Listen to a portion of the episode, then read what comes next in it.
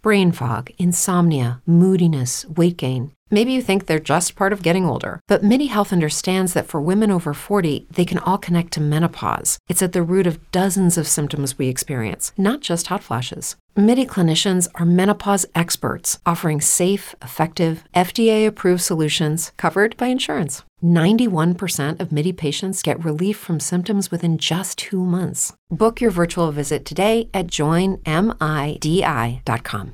It's true that some things change as we get older. But if you're a woman over 40 and you're dealing with insomnia, brain fog, moodiness, and weight gain, you don't have to accept it as just another part of aging. And with MIDI Health, you can get help and stop pushing through it alone. The experts at MIDI understand that all these symptoms can be connected to the hormonal changes that happen around menopause, and MIDI can help you feel more like yourself again. Many healthcare providers aren't trained to treat or even recognize menopause symptoms. MIDI clinicians are menopause experts. They're dedicated to providing safe, effective, FDA approved solutions for dozens of hormonal symptoms, not just hot flashes. Most importantly, they're covered by insurance. 91% of MIDI patients get relief from symptoms within just two months. You deserve to feel great. Book your virtual visit today at joinmidi.com. That's joinmidi.com.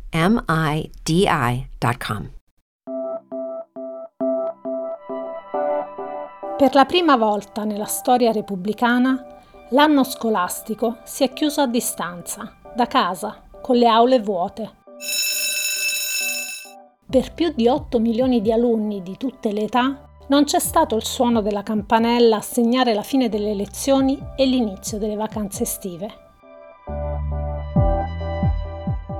A causa della pandemia di Covid-19, dopo tre mesi di lezioni a distanza, oltre 400.000 maturandi hanno detto addio alla propria scuola da dietro un monitor. Non era mai successo prima. L'8 giugno, invece del trambusto festoso di bambini e ragazzi davanti alle scuole di tutta Italia, l'ultimo giorno di scuola ha visto molti insegnanti e operatori scioperare per chiedere al governo notizie certe su come riprenderanno le lezioni a settembre. Io sono Tiziana Guerrisi e insieme a Camilla Orsini abbiamo raccolto le testimonianze di alcune insegnanti, molto diverse tra loro, per età, esperienze di vita e lavoro. Attraverso i loro occhi abbiamo provato a capire cos'è davvero successo alla scuola che conoscevamo.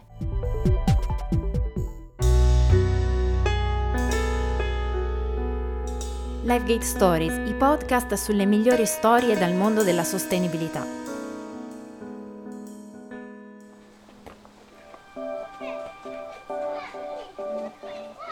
Dalla sera alla mattina e per tre lunghissimi mesi gli studenti di tutta Italia, di ogni ordine e grado, hanno lasciato le proprie scuole e hanno iniziato a fare lezione da casa.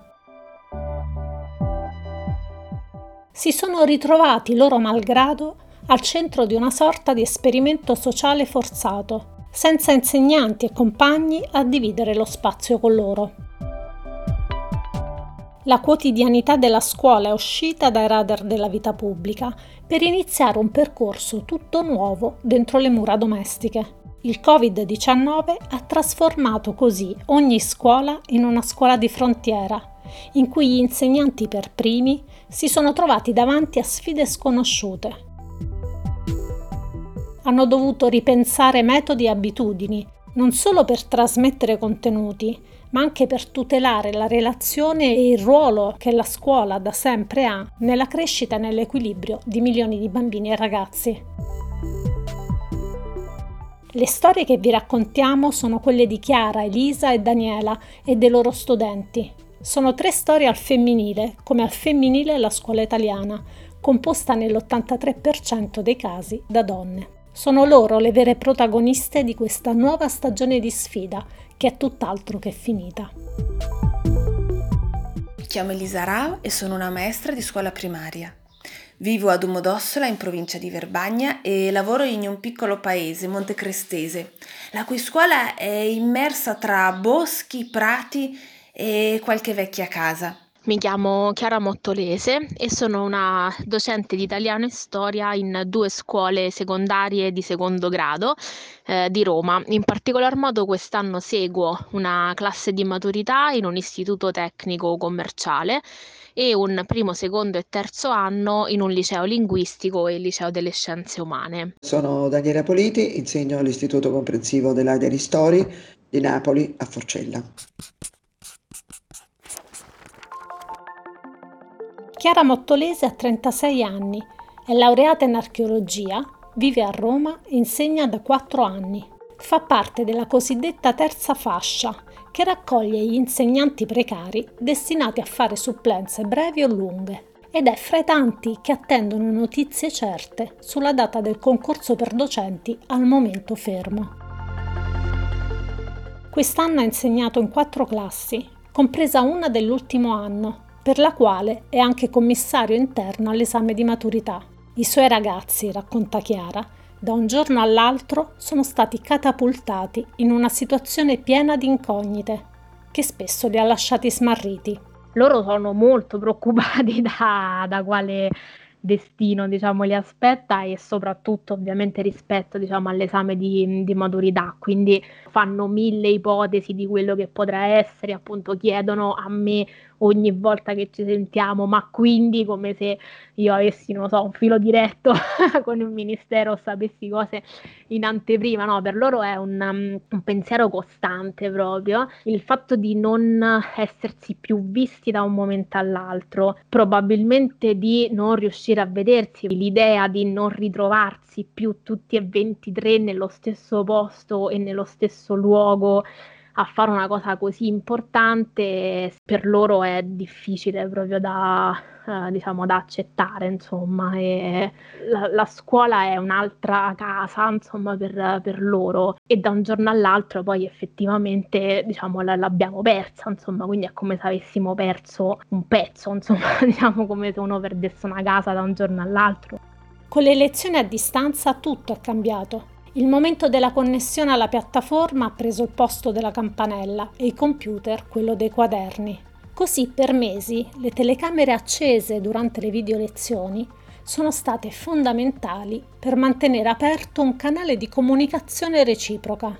Potersi almeno guardare in viso e incontrare gli occhi dell'altro era cruciale, come racconta Chiara. All'inizio loro appunto non accendevano quasi nessuno la telecamera, poi diciamo piano piano appunto quando io poi anche gli spiegavo che era anch'io ero in difficoltà, anche per me era la prima volta, quindi non vedere nessun occhio, diciamo, davanti a me, oppure nessuna persona che, che, si muoveva o che comunque dava un cenno minimo, ma vedere praticamente lo schermo appare nero con eh, tante palle colorate quante sono, eh, diciamo, gli alunni che partecipano alla video lezione era veramente alienante, ecco. E devo dire che gliel'ho fatto capire un giorno, per cui in mezzo alla spiegazione io ho tolto la mia telecamera. E quindi lì si sono alzati mille, prof, non la vediamo più, prof, prof, così, così. Uno in particolare mi ha detto, uh, no, prof, io mi sono perso perché non riesco a seguirla così. E quindi dalle volte successive, diciamo, erano sempre di più, insomma, che... Uh, che accendevano la telecamera e, e, e cambia tanto.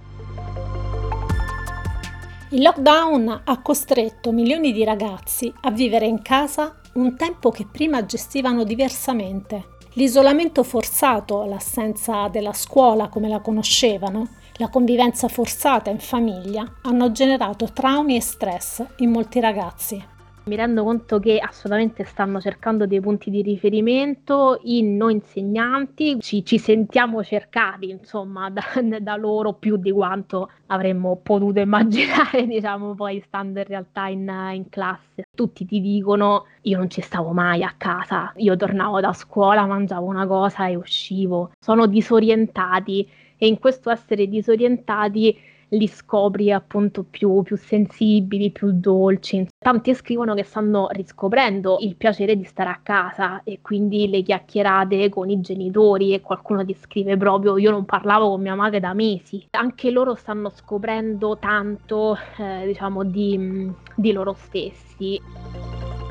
Il Covid-19 è arrivato nel bel mezzo dell'anno scolastico stravolgendo non solo la vita di tutti i giorni, ma anche il modo in cui percepiamo le persone e il ruolo che hanno nella nostra vita. Dall'esperienza di Chiara, tanto è cambiato anche nel modo in cui i suoi alunni guardano gli insegnanti.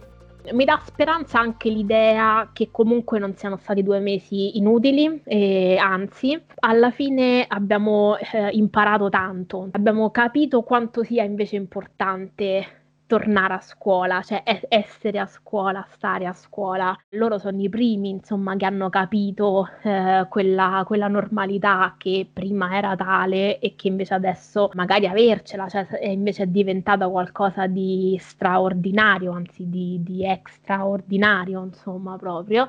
Cioè, gli ha fatto capire l'importanza anche di questo percorso l'ha fatto capire l'importanza delle persone con cui han, l'hanno fatto, anche un po' nei confronti degli insegnanti. Um, devo dire, io mi sono sentita dire più volte grazie, anche del, de, del tempo e dei consigli che gli hai dato e questa, questa vicinanza e questo impegno comunque lo hanno sentito quindi la speranza secondo me è ripartire appunto da, mm, eh, da, tutto quello che non avremmo mai pensato che questo periodo che ci ha tolto tanto potesse però darci. Secondo me è una diciamo buona speranza insomma per, eh, per ripartire. Sono certa che nessuno di loro se lo dimenticherà. Quasi 900 km a nord di Roma anche la maestra Elisa Rao, 37 anni, in questi mesi ha dovuto inventare un modo nuovo per fare scuola. La sua è una piccola classe di 14 bambini di 6 anni di una scuola elementare in un comune montano in provincia di Verbania, in Piemonte, a Monte Crestese, una piccola comunità in un paesino in cui oltre alla scuola, alla chiesa e al comune c'è veramente poco altro. Elisa ha dovuto affrontare anche una sfida in più, perché la sua è una scuola in cui si fa la cosiddetta didattica in natura.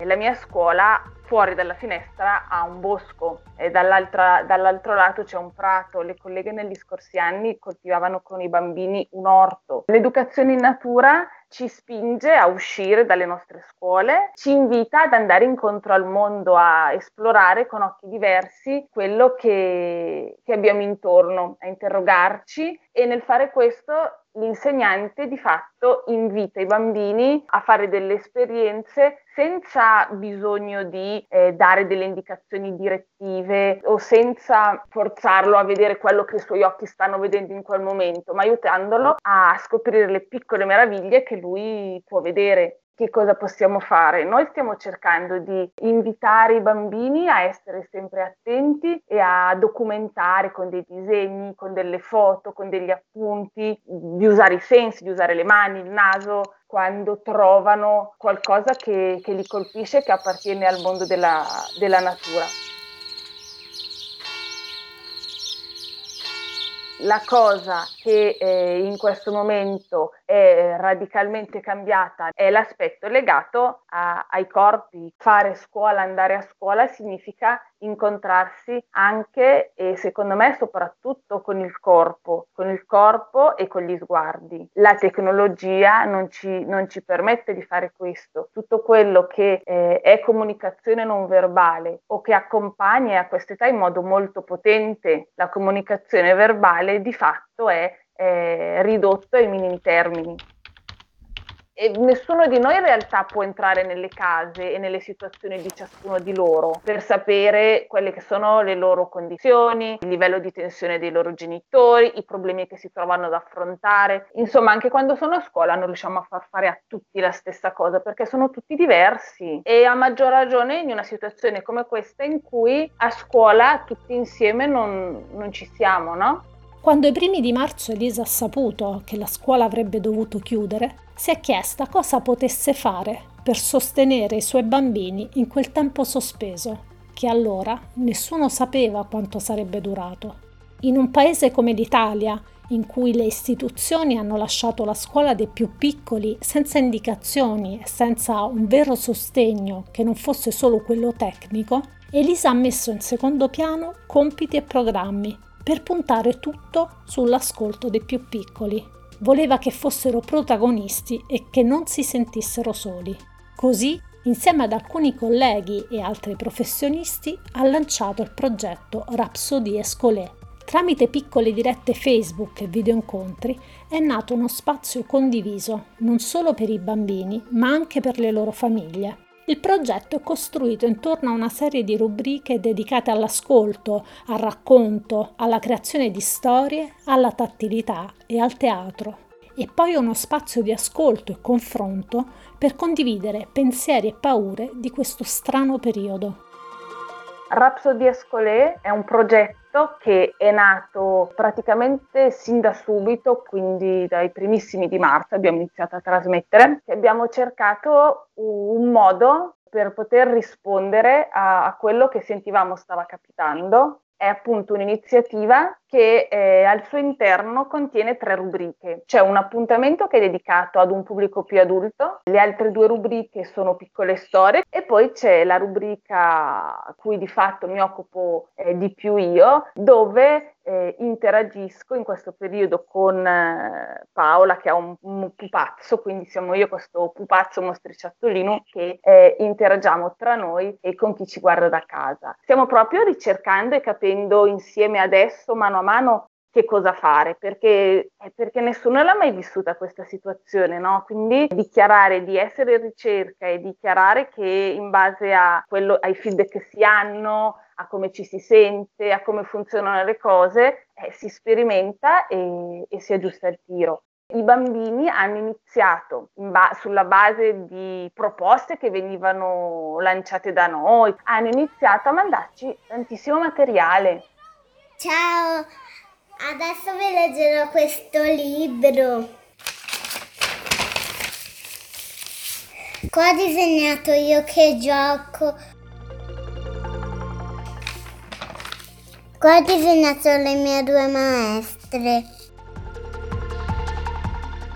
Durante il lockdown, a un certo punto, gli alunni di Elisa hanno trovato un loro modo per elaborare la novità di questa scuola tutta diversa, non più nei boschi, ma dentro casa, e sono stati loro a inventare nuove strade abbiamo incominciato a incontrare i nostri bambini due volte alla settimana attraverso una piattaforma che si chiama Google Meet. Quindi abbiamo iniziato questi incontri durante i quali io principalmente ascolto molto, quindi ci sono eh, i bambini che hanno veramente un sacco di voglia di raccontare che cosa stanno facendo, dimostrare, dimostrare cosa hanno cucinato, dimostrare cosa hanno costruito. E per loro proprio la finestra sulle relazioni che hanno con, con i loro amici, con le loro maestre, quindi aspettano tantissimo questo momento. E di recente, grazie a delle bambine e alla loro mamma, abbiamo avuto una idea secondo me veramente molto molto bella. Noemi Ilaria, che sono due sorelline di 6 e 5 anni, che cosa hanno fatto? Hanno inventato e creato e disegnato dei libri, dei piccoli albi illustrati e la loro mamma ha avuto un'idea geniale, ovvero le ha filmate sfogliare l'album mentre lo leggevano e quindi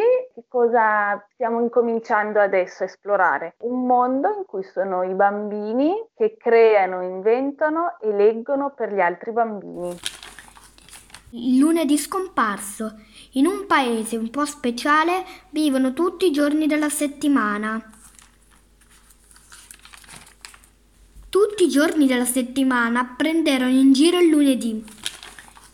Io credo fortemente che in questo momento, ancora più del solito, quello che noi possiamo fare è dare delle proposte e degli spunti. Non, non desidero e non credo abbia senso obbligare, chiedere dei compiti in questo momento in cui di fatto non stiamo facendo la scuola in questo momento, stiamo facendo una didattica a distanza, stiamo trovando un modo altro per stare vicino ai ragazzi e per eh, sostenere i loro apprendimenti. Da quando all'inizio di marzo il governo ha chiuso tutte le scuole fino alla fine dell'anno scolastico, ogni giorno Daniela Politi, con l'aiuto del marito ingegnere, dal suo appartamento di Napoli ha registrato un piccolo video per dare il buongiorno ai suoi alunni, anche se a distanza. Per Daniela è stato un modo per portare un po' di quotidianità in un tempo che rischiava di perdere ogni punto di riferimento L'inizio è stato un delirio, inutile raccontarlo, un delirio perché sappiamo benissimo della presenza nostra indispensabile sul fronte della relazione, perché praticamente lavorare con questi ragazzi, io lavoro nel centro storico della città di Napoli, centro antico, anzi la parte più, un enclave, diciamo particolare che è molto connotata anche nell'immaginario collettivo per essere una zona, diciamo, malavitosa, dove il, l'illegalità fa da sfondo, da scenario, però poi ci sono tante famiglie per bene, modestissime, però insomma con dei valori anche molto forti. E quindi la scuola rappresenta per questi ragazzi l'unica forma di, eh, di ascolto, possiamo dire, di relazione possibile tra coetanei, tra pari e un rapporto sereno con l'adulto, che altrimenti non troverebbero, perché comunque la, diciamo, il vicolo, la strada sono il loro orizzonte, insomma, e per cui questo, questo tempo di sospensione ci è venuta proprio come una coltellata, l'abbiamo proprio sentita come una chiamata um, civica, civile, di, di, di impegno di, di smuovere questi ragazzi da territori che poi sono le loro famiglie, le loro case, che in qualche modo spesso incidono anche in maniera in misura negativa.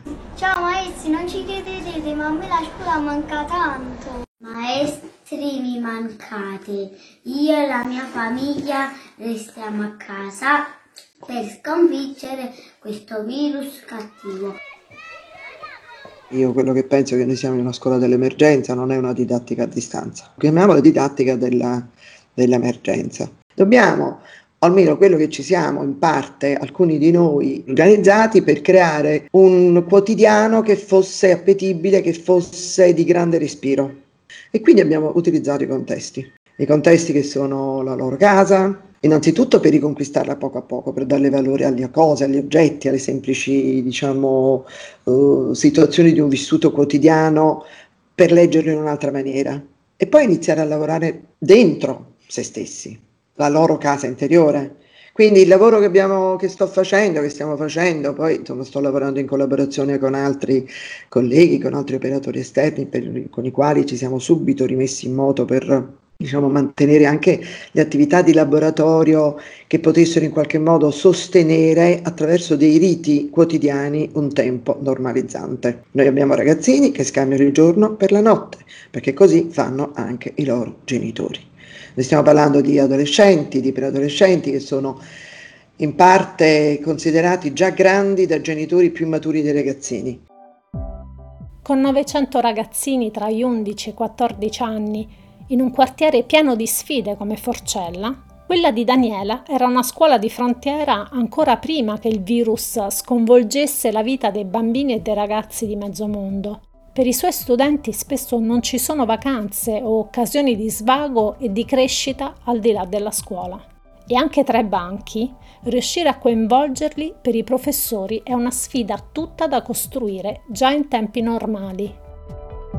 Ragazzino nel diario di bordo mi ha scritto una cosa che mi ha fatto molto ridere proprio perché una delle hai presente lo scugnizzo napoletano, il birbone, quello che si sottrae sempre, eccetera, detto questo io non avrei mai immaginato che la scuola mi mancava in questa maniera. Te l'aspetti, ma te l'aspetti soprattutto da, da, da, da ragazzi così. Io ho 40 anni di esperienza per dire che la scuola manca proprio a quelli che dalla scuola non sono respinti la mia scuola ha una caratteristica che è una scuola di grande accoglienza, dove si fa un lavoro di inclusione, perché l'inclusione non è con il diversamente abile, ma è della diversità di tutti, quindi perché siamo tutti veramente diversi. E quindi anche il ragazzino strafottente e compagnia cantando non trova piglio a mettere le sue barriere, perché noi le sfondiamo. E quindi lui sta proprio fritto. E quindi il fatto che lui abbia potuto scrivere alla fine quanto cavolo mi manca questo posto, io non avevo idea. E qualcuno che per esempio è un orso in classe, che non comunica con nessuno, che è stato l'anno scorso capace di non aprire bocca un anno intero perché non voleva parlare italiano, ha iniziato come un fiume, un fiume in piena a parlare in chat, a parlare eh, nelle videochiamate, a scrivere in tutti i modi possibili e immaginabili. Perché l'importante per lui è comunque comunicare e non restare fuori da un gruppo.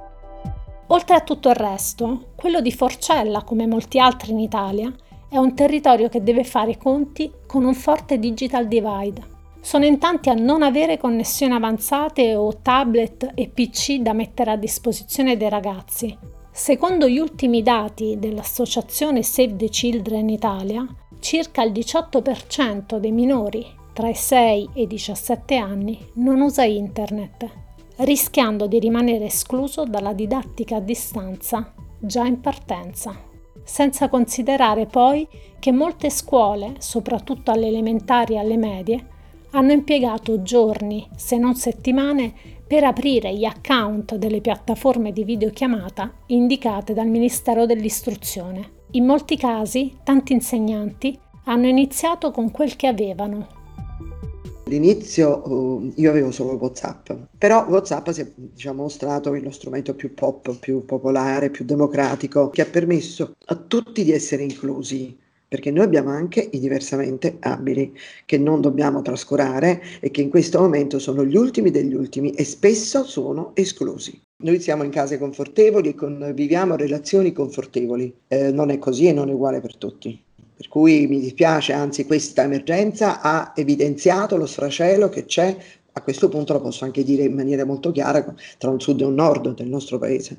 Cioè l'emergenza che è venuta fuori, noi all'inizio abbiamo subito nell'immediato, a giorno immediato della chiusura della scuola, che era praticamente il 3 marzo, di andare a chiedere alla preside di fare un, un immediato screening di quello che era il potenziale in possesso dei ragazzi, quello diciamo tecnologico, perché chiaramente avremmo dovuto giocare su un'emergenza e anche ovviamente sui buchi eh, strutturali che noi abbiamo all'interno delle famiglie, perché noi abbiamo diciamo, un uh, digital divide evidente, competenze anche tra noi docenti, non ti dico è stata una cosa delirante, ma io per prima ho dovuto fare i conti con linguaggi che non, sì, li posso diciamo masticare per, per un fatto di, di, passione, di fatto o meno, ma insomma diciamocelo, non, non ero assolutamente impreparata a, eh, soprattutto a regolamentare il processo. Queste famiglie che si sono rese conto del, di quanto tecnologicamente i propri figli e loro stessi si sono sentiti tagliati fuori da un mondo, perché tant'è vero che abbiamo, li abbiamo guidati sul, sulla, sull'andare su Skype, sull'andare su piattaforme, per potersi liberare da questo vincolo, da questo confinamento domiciliare e prendere contatto con altri familiari. Quindi sono famiglie che anche vivono la scuola in maniera condivisa, cioè ci seguono. E anche in questo frangente le famiglie ci vogliono, ci ascoltano, ci aspettano, hanno grande fiducia nella scuola perché non li ha abbandonati, perché comunque le famiglie sono state abbandonate perché sono abbandonate da sempre, molte di loro, anche dallo Stato. Il governo Conte ha stanziato fondi d'emergenza per permettere alle famiglie che ne hanno bisogno di procurarsi computer o tablet, ovvero strumenti che per almeno tre mesi sono stati fondamentali per molti studenti per mantenere un contatto col mondo esterno. Secondo un'indagine locale della comunità di Sant'Egidio, condotta su 800 famiglie con figli da 6 a 10 anni di oltre 20 quartieri di Roma, a metà maggio solo il 5% aveva ricevuto un aiuto dallo Stato in questo senso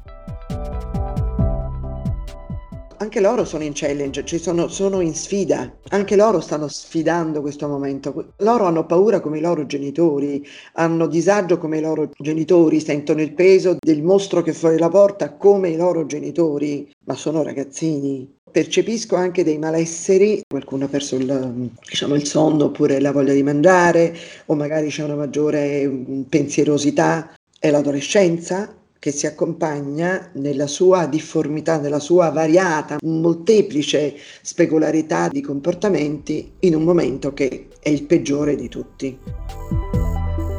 Per cui sono serena? No. Sono speranzosa? Devo esserlo.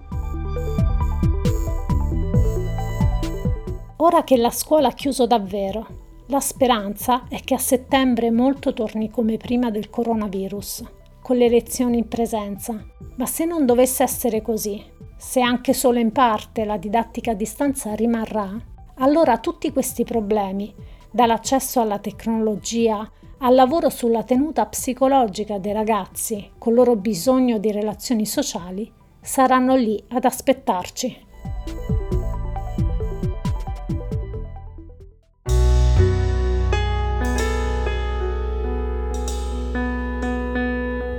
Podcast Scuole di Frontiera è stato realizzato da Camilla Orsini e Tiziana Guerrisi. In questa puntata di Livegate Stories sono presenti interventi di Chiara Mottolese, docente di italiano e storia presso scuole secondarie di secondo grado a Roma, Elisa Rao, maestra di scuola primaria a Monte Crestese, in Piemonte, e Daniela Politi, docente di scuola secondaria di primo grado a Forcella, Napoli. Le interviste sono state realizzate durante il periodo di lockdown tra marzo e aprile 2020.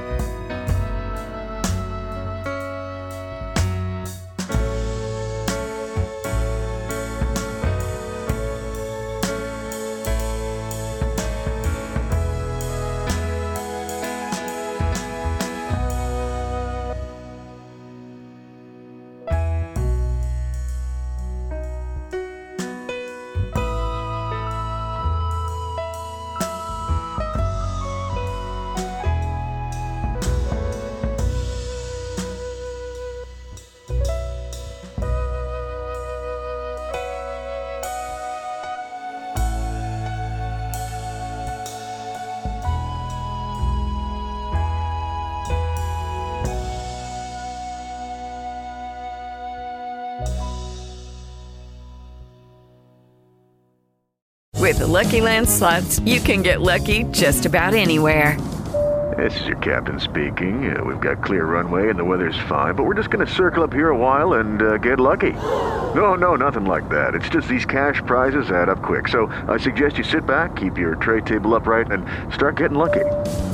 Play for free at LuckyLandSlots.com. Are you feeling lucky? No purchase necessary. Void where prohibited by law. 18 plus terms and conditions apply. See website for details. Hey guys, it is Ryan. I'm not sure if you know this about me, but I'm a bit of a fun fanatic when I can. I like to work, but I like fun too. It's a thing. And now the truth is out there. I can tell you about my favorite place to have fun Chumba Casino. They have hundreds of social casino style games to choose from, with new games released each week. You can play for free anytime, anywhere and each day brings a new chance to collect daily bonuses. So join me in the fun. Sign up now at ChumbaCasino.com. No purchase necessary. VGW. Void were prohibited by law. See terms and conditions. 18 plus.